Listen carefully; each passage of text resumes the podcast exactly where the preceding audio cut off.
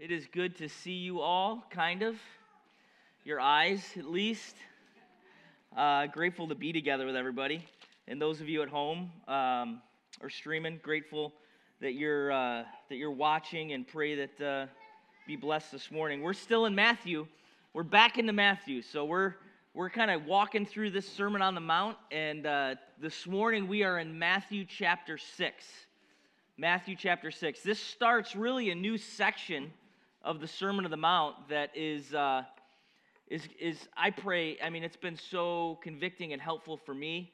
Um, I'm going to read uh, Matthew chapter 6, kind of through verse uh, 7. But this morning, we're only going to address 1 through 4. So let's read that together and then we'll pray. Matthew chapter 6. Beware of practicing your righteousness before other people in order to be seen by them, for then you will have no reward from your Father who's in heaven. Thus, when you give to the needy, sound no trumpet before you, as the hypocrites do in the synagogues and in the streets, that they may be praised by others. Truly, I say to you, they have received their reward, but when you give to the needy, do not let your left know, left hand know what your right hand is doing, so that your giving may be in secret, and your Father who sees in secret will reward you. And when you pray, you must not be like the hypocrites, for they love to stand and pray in the synagogues and at the street corners, that they may be seen by others. Truly, I say to you, you have received, or they have received their reward. But when you pray, go into your room and shut the door and pray to your Father who's in secret and your Father who sees in secret will reward you. When you pray, do not heap upon empty phrases as the Gentiles do, for they think that they will be heard for their many words. Do not be like them, for your Father knows what you need before you even ask Him. And he goes on to the Lord's Prayer that Mike's going to talk about next week. We see this area in the Sermon on the Mount, and if you jump down to verse 16, he begins to address fasting. And so, Jesus, as he's been doing in the Sermon on the Mount, is, is talking about what real, real righteousness looks like. Saying it doesn't look like what you've been seeing from the Pharisees. It doesn't look like that. I want to talk to you about what real righteousness looks like. And he has launched through the Sermon on the Mount. And here we get into chapter 6, where Jesus really addresses through three areas of personal piety, three areas of, of personal uh, of, of personal piety towards the Lord, where he, he talks about giving, he talks about praying, and he talks about fasting. And we see over and over as you walk through this chapter don't do it like this, like you've seen with the hypocrites, but do it like this. What an amazing thing we learn from the Word of God in regards to this. And this morning, I want to really key in on verses 1 through 4 with you. You know, our culture loves celebrity, don't we? There's a lot of celebrity worship in our culture. And, and I love a good character actor. Um, you know, I, I, I tend to think of, I probably don't know who the best character actors are, but Tom Hanks, right? He's Sully, he's Captain Phillips, he's some dude on an island talking to a volleyball. He's Mr. Rogers. You know what I mean? And he, he's one of those guys that kind of like bleeds into the character. You forget it's Tom Hanks and he kind of becomes that guy, right? Phenomenal actor. And, and how many of you, like me, have ever been in a place? I love movies. I've always loved movies since I was a kid. Where you go to a film, you see the leading man, and, and the guy is just portraying, he's, he's this guy with incredible honor and integrity and self sacrifice. And he does these remarkable things. And, and maybe the screenplay is, is written or based on the, the life of a real human being who actually did remarkable things. And it's being portrayed in this movie. And Hollywood is telling this story. And you got a great actor with a good score and a good screenplay and some good cinematography. And you put it together. And if you're anything like me, when I sit in a movie like that, I walk out, I'm like, wow, like totally impacted. That was amazing life changing, right? And then you're standing in the grocery store and you pick up some garbage magazine and you're like, man, that dude cheated on his wife, trashed a hotel room, and is checking into rehab for the third time, right? So his public, publicist can say it's not his fault. You're like, what happened to that awesome dude that was like this honorable man? He played such a, well, it's, he's an actor, right? He's an actor. He's not actually that dude. He's pretending to be that dude. And, and, and we associate that with, with the actor, don't we? I mean, if you hop on a plane in New York City and it takes off and has a major malfunction over the Hudson, and you look down the aisle and you see Tom Hanks sitting there, that's a problem. You actually want Sully, right? and Jesus here is, is addressing our, our personal piety, and it seems as though it's almost in contradiction with, um, almost in contradiction to what he said earlier where he talked about displaying your good works before men so that they would honor your Father in heaven. And here he, he addresses something totally different. He, he says, he says, I want you to, I want you to do this in private and not do it in front of men. You know, didn't he say earlier, let your light shine before men so their good works are seen? In a watching world will give honor to God. And here Jesus speaks of a certain spiritual practice, not to be done before a watching world, but to be done in private. And, and what we see here is as Jesus in the Sermon on the Mount is addressing how, what real righteousness looks at looks like, what he's getting to is what God's always cared about. He's getting to our hearts. He's getting to genuineness. What, what is the motive? What is the intent? And as we read this passage, we see that's what God cares about.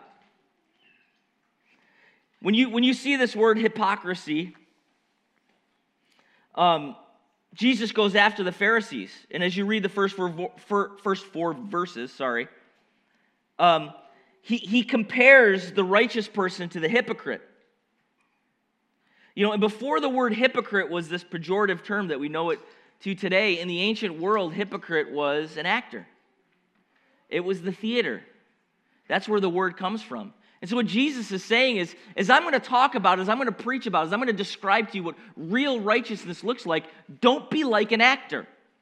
Don't be like the Pharisees who do these things for the purpose of uh, other people's praise because they're just acting. They're just pretending. It's actually not genuine. It's actually not real. Something real is not going on in their hearts. They're like a hypocrite. They're like a, a theater actor as they sound the trumpets when they give alms to the poor, as they pray loudly in front of other people and, and walk through all these meaningless phrases describing their own piety out loud as they pray so that everybody can hear what they're saying. As they walk through the streets and throw on some makeup so they little, look a little bit more white and a little bit more gaunt. So people will see them and say, wow, that Pharisee must really be fasting, must not be eating, must be praying. They pray so remarkably. Look at them when they give this money in front, in front of all the people. And Jesus says, that's not real, that's fake.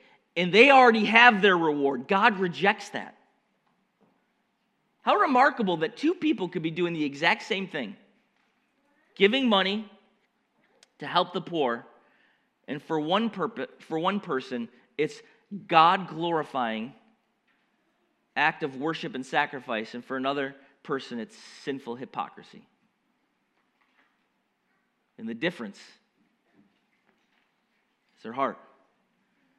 It's their intent. Someone could give thousands of dollars to charity, and another person could give five bucks out of her purse and for the, for the person given the $5, it's an act of God glorifying worship because of her heart. And for the dude given thousands, it's an act of sinful hypocrisy. Jesus is getting at the heart, he's getting at genuineness. Don't be an actor, don't play pretend. You know, in the church, in the church, we seek sometimes a greater piety than we possess. You know, if, if a great character actor is great in the movies or in the theater, it's wonderful and it's entertaining. If someone in the life of the church is portraying a greater, greater piety, piety than they possess, it's actually ghastly and repulsive. God, as He always has, Jesus in this sermon is getting at our hearts. He's, he's saying, you know, I, I, I care about intent. I care about what you're doing. I care about as you read this passage. Look at this. Beware of practicing your righteousness before other people in order to be seen by them. For then you'll have no reward from your Father who is in heaven. So, so what we see here is that the intent isn't what? The intent isn't to give to God and to glorify Him. The intent is what? To be seen. To be seen by other people. So when we come to worship, when we give, when we engage in what would have been a, a very common act of piety in, in, Jewish antiquity would be to give alms to the poor. It would be to either give to the synagogue so that they would give to the needy, or it would be to give directly to a beggar on the street. And what we see is a picture of, of the hypocrites. We see a picture of the actor the Pharisees that would sound, there's no real documentation of them actually sounding trumpets. And what we see here probably is Jesus is using hyperbole. Like you're acting so much that it's as if you're having people sound trumpets around you so that everybody looks when you give your money. Because your goal in your heart is to be seen, not to actually worship and serve and give. And Jesus calls it out. He says, This is disgusting. This is hypocrisy. This is sin. This isn't worship. We've seen this before uh, in, in Cain and Abel in Genesis chapter 4, right? We see Cain brought his sacrifice, and he actually he, he, he brought his sacrifice, and Abel brought his sacrifice. God accepted Abel's sacrifice, and he rejected Cain's sacrifice. And we see in the New Testament in Hebrews chapter 11 that it was because Abel, Abel gave in faith, and Cain didn't. Abel, Abel was coming in faith to sacrifice to God. It wasn't, it wasn't the type of sacrifice that he gave. God accepted blood sacrifices and grain sacrifices. It was the heart behind Abel's sacrifice as opposed to Cain's. And here we see it again as Jesus is walking through the Sermon on the Mount, getting at the heart, getting in our faith. Isn't it one of the biggest, uh, one of the biggest criticisms of the church, right? Is that it's full of hypocrites, right? I mean, I think my whole life I've grown up and heard that. Oh, you know, church is full of hypocrites. I love D. James Kennedy said, uh, you know, someone came and said, you know, I don't want to go to the church, it's full of hypocrites. And he said, that's all right, there's always room for one more. if you ever find a perfect church, don't join it because you'll ruin it, right? In fact, for us to be hypocritical is, deny, is to deny the fact that we're sinful. The reality is, we, we fall so short of this. Jesus displays real righteousness and preaches about real righteousness on this sermon, gives them a picture of not what they've seen from the Pharisees and the teachers and the scribes as, as this fake, hypocritical, uh, theater actor type righteousness, but he cuts to the heart of what God really loves and what really is righteousness. And he says it's not about you uh, displaying this, these great pieties before men, but it's about your heart. It's about what's real. It's about what's genuine. It's about what you do in private. If you do it for the purpose displaying it before men, then you have your reward, which isn't much. It's whatever people say, oh, wow, they're wonderful. But if you do it with the right heart, if you do it in faith like Abel did, if you do it in private where your audience isn't that people would see you, but your only audience is God, and I'm doing it for Him, and no one else needs to know but Him, then God will reward you. That's good news. Here's the reality is that the church is full of sinners. The church is full of hypocrites. We struggle with this, the reality of this righteousness. Acknowledging that is really a prerequisite to joining the church, right? It's the only organization where you have to acknowledge the fact that you fall short and that you're a sinner and that often you're hypocritical to even be a part of it. And so we sit here and we recognize as we hear the words of Jesus man, my motives aren't always right. My intent isn't always good. Oh, Lord. And that's why we do our prayer of confession. We come before the Lord and we say, God, sometimes we give for people to see us and not for you to see us. Sometimes we do things out of selfish motivation instead of the right, righteous type of motivation. Sometimes we're not living a faithful life. We're not exercising uh, obligations of piety for, for your glory, but we're doing it for ours. We have the ability to come before Him and recognize in a non hypocritical way that we're sinners, to be real, to be genuine. John chapter 4, God is, is looking for those who worship Him in what? In spirit and in truth. He's not interested in a really good looking, well acted fake worship. Isn't that great about Him? That God's not interested in our ability to act and look good, but He's interested in our hearts.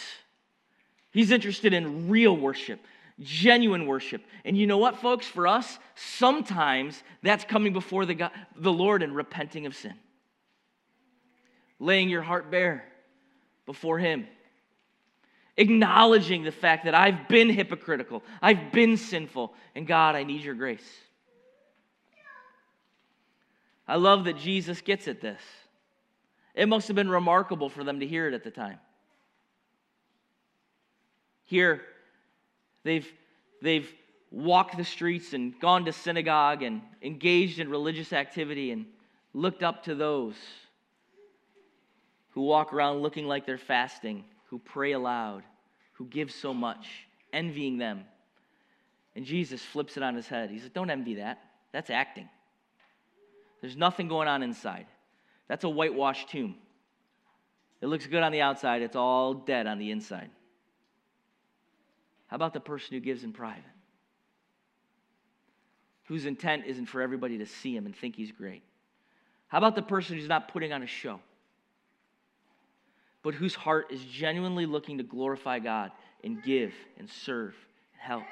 And now we're going to see over the next few weeks Jesus walk through giving here and prayer and fasting in a way that's real, in a way that's genuine, in a way that's truthful. I can't help but think uh, of grace alone, sola gratia. The old adage there, but for the grace of God go I. I think there's room for humility in this passage. For us to recognize this area of our heart introspectively. I don't think we're supposed to hear this passage and be like, yeah, I know those people. Oh, yeah, I know those people that are always putting on a religious show. Man, I really can spot that religious phony, that fake person who just comes to church and dresses up and wants everybody to think everything's going on good in life, right? We see it all the time. It's amazing how awesome people's lives are on Facebook, right? They are having a blast. They're always having a good time. Like in, yeah, the split second selfie, everything looked great right before the fight, right? If you watch people's lives via social media, you would think everybody other than you is just doing wonderful. That's why everyone's stressed out. Everyone else is doing great. Why are we always fighting? There's room here for recognition, introspection. Not, hey, look at those fake dudes who are super pious. I think this passage calls us to not look at someone next to you, which is our tendency. Jesus is speaking to you. Jesus is speaking to me. What's going on in my heart? What's going on in my heart when I give? And here, listen, I think what the temptation could be for some of us is to be like, you know what? My motives aren't very pure. I don't think I have a really perfectly pure motive in my giving, so I'm just not going to give. Do the right thing and let God work on your motives. Amen? That's not what this passage is saying. You know, I think I'm just going to be stingy from now on. I'm not going to be generous because every time I'm generous, I really just want credit. Okay, that's not what this is getting at. God's calling us to generosity. God's calling us to sacrificial giving. But God's also calling us to recognize where we fall short, the depth of our sin, and, and, to, and to drive into Him for pure motives. God, change my heart. I repent. Turn me and I'll be turned. I want to I wanna give, live with an open hand, be generous, help those in need, and live sacrificially. And at the same time, I'm worshiping you and reaching out to you to fix my heart and to adjust my motives as I walk through sanctification and I'm not perfect. Amen? But this is definitely a passage that's calling us towards introspection. I love, uh, I love Winston Churchill quotes. And uh, he said uh, he ran into a, a very, very arrogant, pompous guy who was bragging. And Churchill looked at him and he said, There, for the grace of God, goes God. Is he, is he addressed the guy? Hopefully, that's not someone, something someone could say of us. I think there's something about the gospel and the reality of this Sermon on the Mount that, that produces in us humility and a recognition of where we need to move in repentance.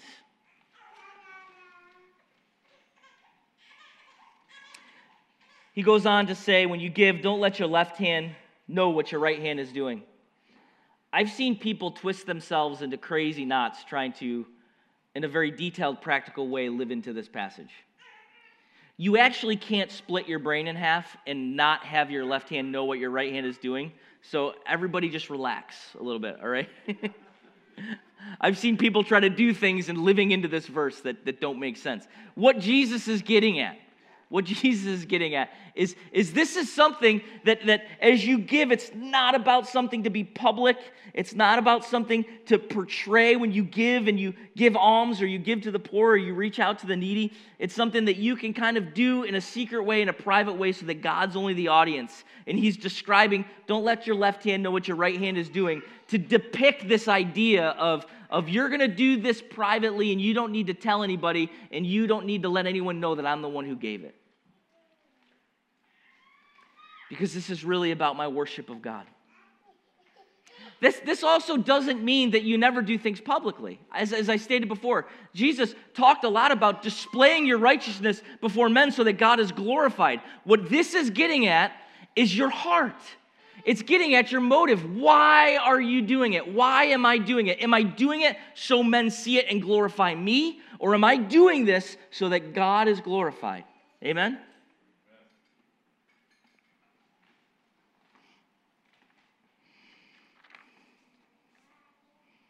We are to show mercy, to speak truth, so that others notice the integrity of our character. But also, particularly as we see here in verses 1 through 16, in areas of personal piety, this practice is to be done in private. We're not to sound the trumpets. We're getting at our intent. We're getting at the spirit behind giving. Jesus is going after the heart.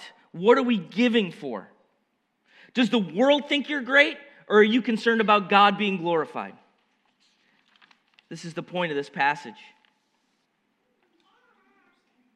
An offering of sacrifice uh, where the purpose is to inflate the ego of the giver, that person, they already have their reward. His reward's not much. But those who boast about their giving, who parade it, who want their name in lights, they've already received the reward.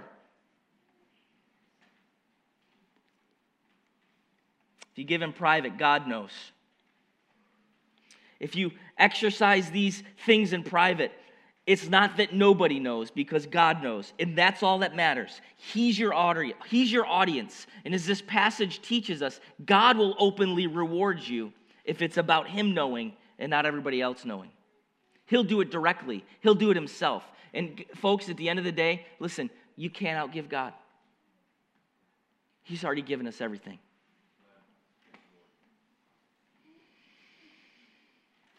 There's a time when it becomes apparent to every Christian at some point in their life. As God illuminates the scriptures, and you can read it over and over again in the life of the reformers, whether it be Luther or any of them. And you, and you, Christian, should know this moment in your own life. When you reflect on the scriptures, when God moves on your heart, when He illuminates the scriptures to you, and at some point you realize that you need a righteousness. You and I need a righteousness that far exceeds our own. Have you reached that moment? Where you, the, you, you look at the reality of who God is, You look at the scriptures and the reality of the depravity of our own sin, the depth of our own sin, and you come to a very personal realization. When you hear Jesus preach about what real righteousness looks like, what our heart is supposed to be doing in these moments, and you maybe come to a, a realization, you come to a moment inside yourself when you go, wow, I'm not that.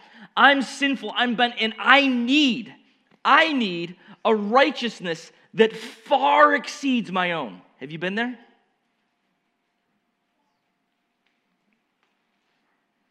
And I can't earn it by going to church. I can't earn it by reading my Bible. I can't earn it by giving money to people. I can't earn it by fasting. I can't earn it by praying. I can't earn it by doing any of these things because I just can't do it even with the right intent. Even when I do those good things, I do them sometimes at least partially for bad motives. I fall short. The moment we come to see, we can be counted we fall short, but we can be counted righteous, not because of what we done, we've done, but by faith alone in Jesus Christ because of his work is a great moment. Amen. When we come to the end of ourselves and realize we need a righteousness that is greater than our own, but then the good news hits us and we see the gospel displayed before us, and we can be accounted righteous, not because we did things from pure motives, but because of Jesus Christ. Faith alone in Jesus Christ, his alien righteousness is attributed to us. He became our substitute, paid the price for our sin, lived this righteous life as he's describing in the Sermon on the Mount perfectly and now our righteousness that falls so short is paid for, and we are attributed to us his righteousness on our account because of what he's done on the cross. How many of you guys believe that's good news this morning? And we get this not through religious actions, not from portraying that we're so pious and we do so much and we give so much money and we pray so well and so eloquently. We can sit in our Bible study, and when the leader of the Bible study brings up a verse, we know the four or five coolest things to say about that verse that other people don't know. Listen, that's all acting. What's going on in our hearts? Guess what? The only one that can change our hearts is Jesus through His grace and through His gospel. And in light of the reality of that righteousness from Him that's attributed to us, now we can pursue living the way Jesus describes righteousness genuinely, not as actors, but being real before God in our worship. Because the only thing that matters in light of the gospel is that He gets the glory, not us. Amen? It's good news. It's free, isn't it? Hey, listen, church, you don't have to pretend. You don't have to look good when you walk in here. You don't have to be the dude that just fakely worships better than everybody else. It doesn't matter because Jesus is our righteousness. We can genuinely worship Him from a pure heart. And in the areas we fall short, repent and ask Him to turn us because our sin is paid for and our righteousness is His. Amen? And so Jesus says, worship me in spirit and truth. Be real. You don't need to be an actor. You don't need to be fake. It doesn't matter what other people think about you, it matters what I think. Great news. Who wants to act anyway? Who wants to pretend? Jesus is after genuine hearts who worship an audience of one not for self praise, but for God's glory. Folks, listen to me as you hear this. To the degree each of us falls short of this, Jesus doesn't. He's lived this perfectly. And because of the cross of Jesus Christ, his righteousness is yours. Amen? The reality of that freedom, the reality of that forgiveness, should drive us to a life of grateful worship that begins to look a lot like this. Because now he's writing his law on our hearts. He's changing our hearts. And at the end of the day, that's what matters. Amen? Let's pray.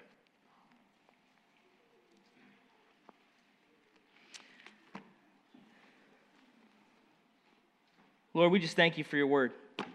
We thank you for Jesus who came and perfectly displayed you. He is the representation, He is God. He's the perfect, accessible representation of God for us. Thank you that He he in his in your word he has described for us what, what it really looks like to be righteous not to be a fake actor but to be the authentic thing and at the end of the day the perfectly authentic real thing was him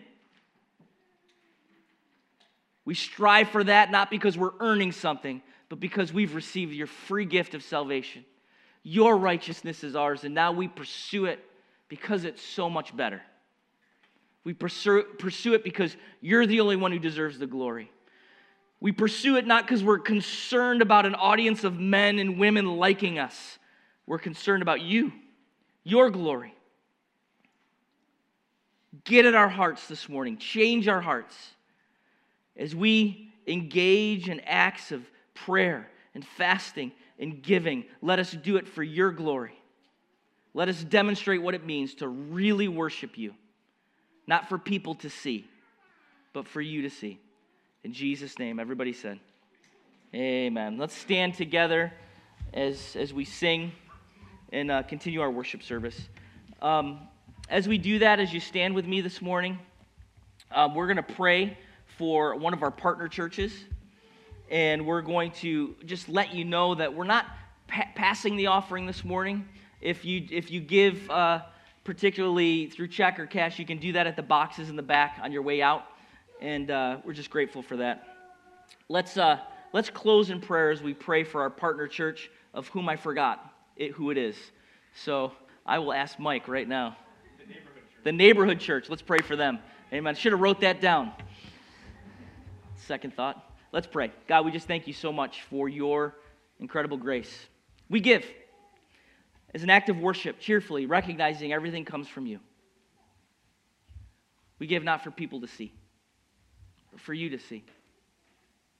We give as an act of worship because we recognize at the end of the day, our resources weren't just about our effort, but really your blessing. We recognize in Scripture it's found true joy and better to give than to receive. Help us as our hearts are adjusted to see needs, to open our lives and our homes and our resources to meet them. As we display your glory, not for our name to be great, but for your name to be great in this place. God, we pray for the neighborhood church that that would be the reality there as well as we partner with other churches because our heart isn't to be the church. Our heart is to be the church, not renovation, but be the church in this area. Our heart is that the gospel would go out and be accessible to every man, woman, and child in this area. And so, God, we need the neighborhood church to proclaim your gospel effectively. Bless the pastor there, bless the people there, help them to be effective, help them to grow. We trust you for that church, that more and more people would hear your word and respond to it. In Jesus' name, amen.